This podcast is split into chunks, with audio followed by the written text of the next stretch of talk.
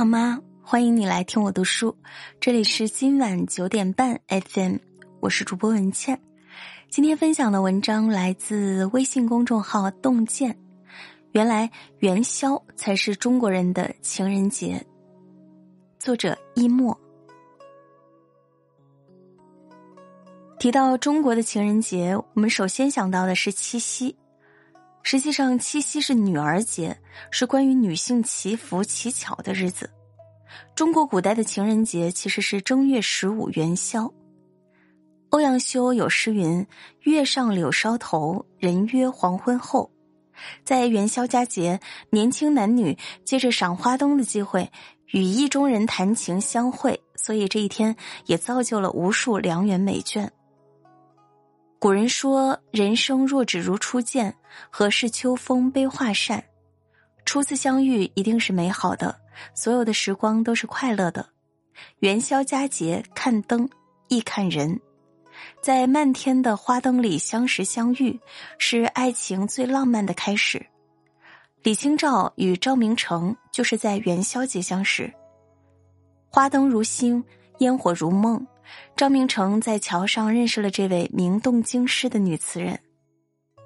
他对李清照一见钟情，邀她赏灯猜谜。回去之后，赵明诚茶不思饭不想，父亲觉察有异，赵明诚给了父亲一个字谜：“言语思和，安上一托，知府草拔。”意思是自己要做此女之夫。父亲心领神会。不日就去李家登门下聘，成全了这桩婚事。张爱玲说：“于千万人之中遇见你要遇见的人，于千万年之中时间无涯的荒野里，没有早一步，也没有迟一步，不早不晚，刚好是你，这便是上天赐予的缘分。不论结局如何，好好去爱一场。”才能不辜负命运的安排。梨园戏《陈三五娘》中，陈三和黄五娘也是在元宵节相遇。陈三熟读诗书，五娘谈吐秀雅，在漫天的花灯里，两人一见钟情，彼此爱慕。为了厮守相伴，陈三一介书生，隐瞒身份，甘心入皇府为奴三年。而黄五娘也拒绝了父母指婚，与陈三私奔。两人历经万难，有情人终成眷属。刘若英说：“爱是天时地利的迷信，有时候我们总是少一点勇气，不能笃定眼前人就是自己的命中注定，犹犹豫豫，不敢付出全部，最终遗憾终身。爱就是需要这一点一往无前的迷信。”勇敢去追求，唯此方不负自己，不负良人。唐代本是诗里讲了一个故事：南朝陈后主陈叔宝的妹妹乐昌公主下嫁江南才子徐德言为妻。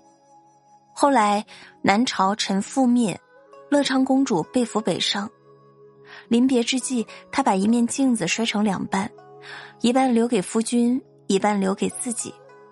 他们约定，以后每年的正月十五日元宵节，在长安街市上沿街叫卖铜镜，直至找到对方的下落。几年之后，徐德言终于在长安找到了叫卖铜镜的人，破镜得以重圆。当时，乐昌公主已经成为大将杨素的歌姬，杨素见乐昌公主与丈夫情深意重，成全二人，夫妻得以团圆。乐昌公主与夫婿徐德言回江南以后，彼此珍惜，共度余生。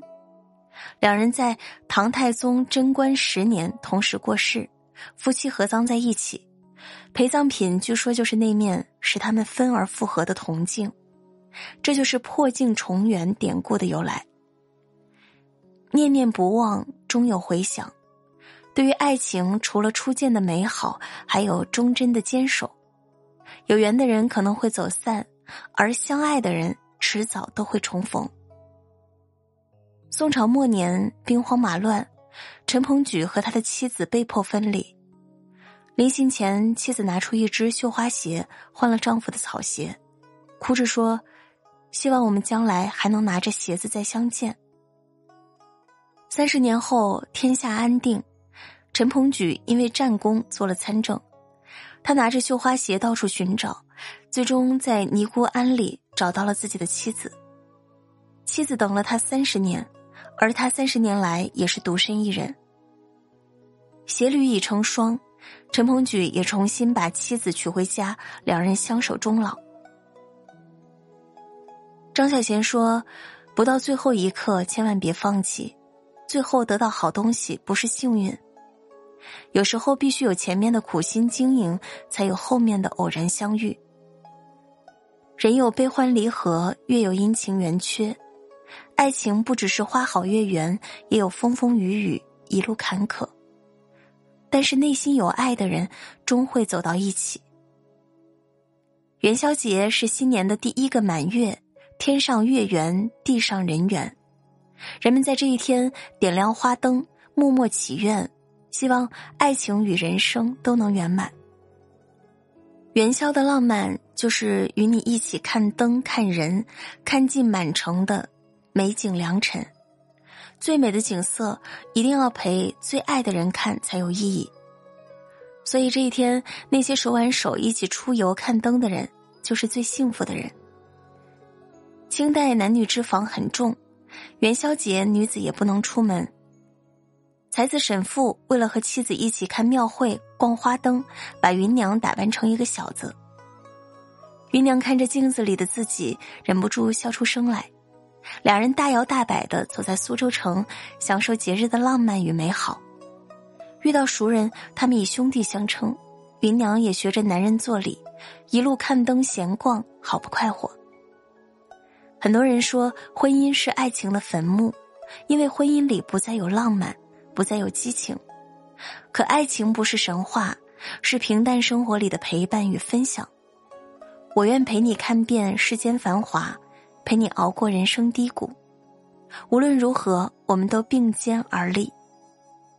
苏轼被贬黄州、惠州，一路颠沛，朝云始终陪伴左右。杨绛与钱钟书从留学到下乡，两人相互扶持，共担风雨。杜甫一生不得志，妻子杨氏不离不弃。深情不及久伴，厚爱无需多言。爱情的真谛是等你，是陪伴，是分享。和你一起共享绵绵不绝的晨钟暮鼓，才是最长情的告白。中国的情人节很含蓄。没有西方人的热烈，但他相信缘分，相信坚守，相信细水长流的平淡，像是夜晚的星空，虽不耀眼，却又散发着温婉浪漫的光芒。原始于初见，爱忠于坚守，情长于陪伴。值此元宵佳节，愿你如满月，盈满甜蜜心事，携着爱人的手，肩并肩走，走到。地老天荒，晚安，好梦。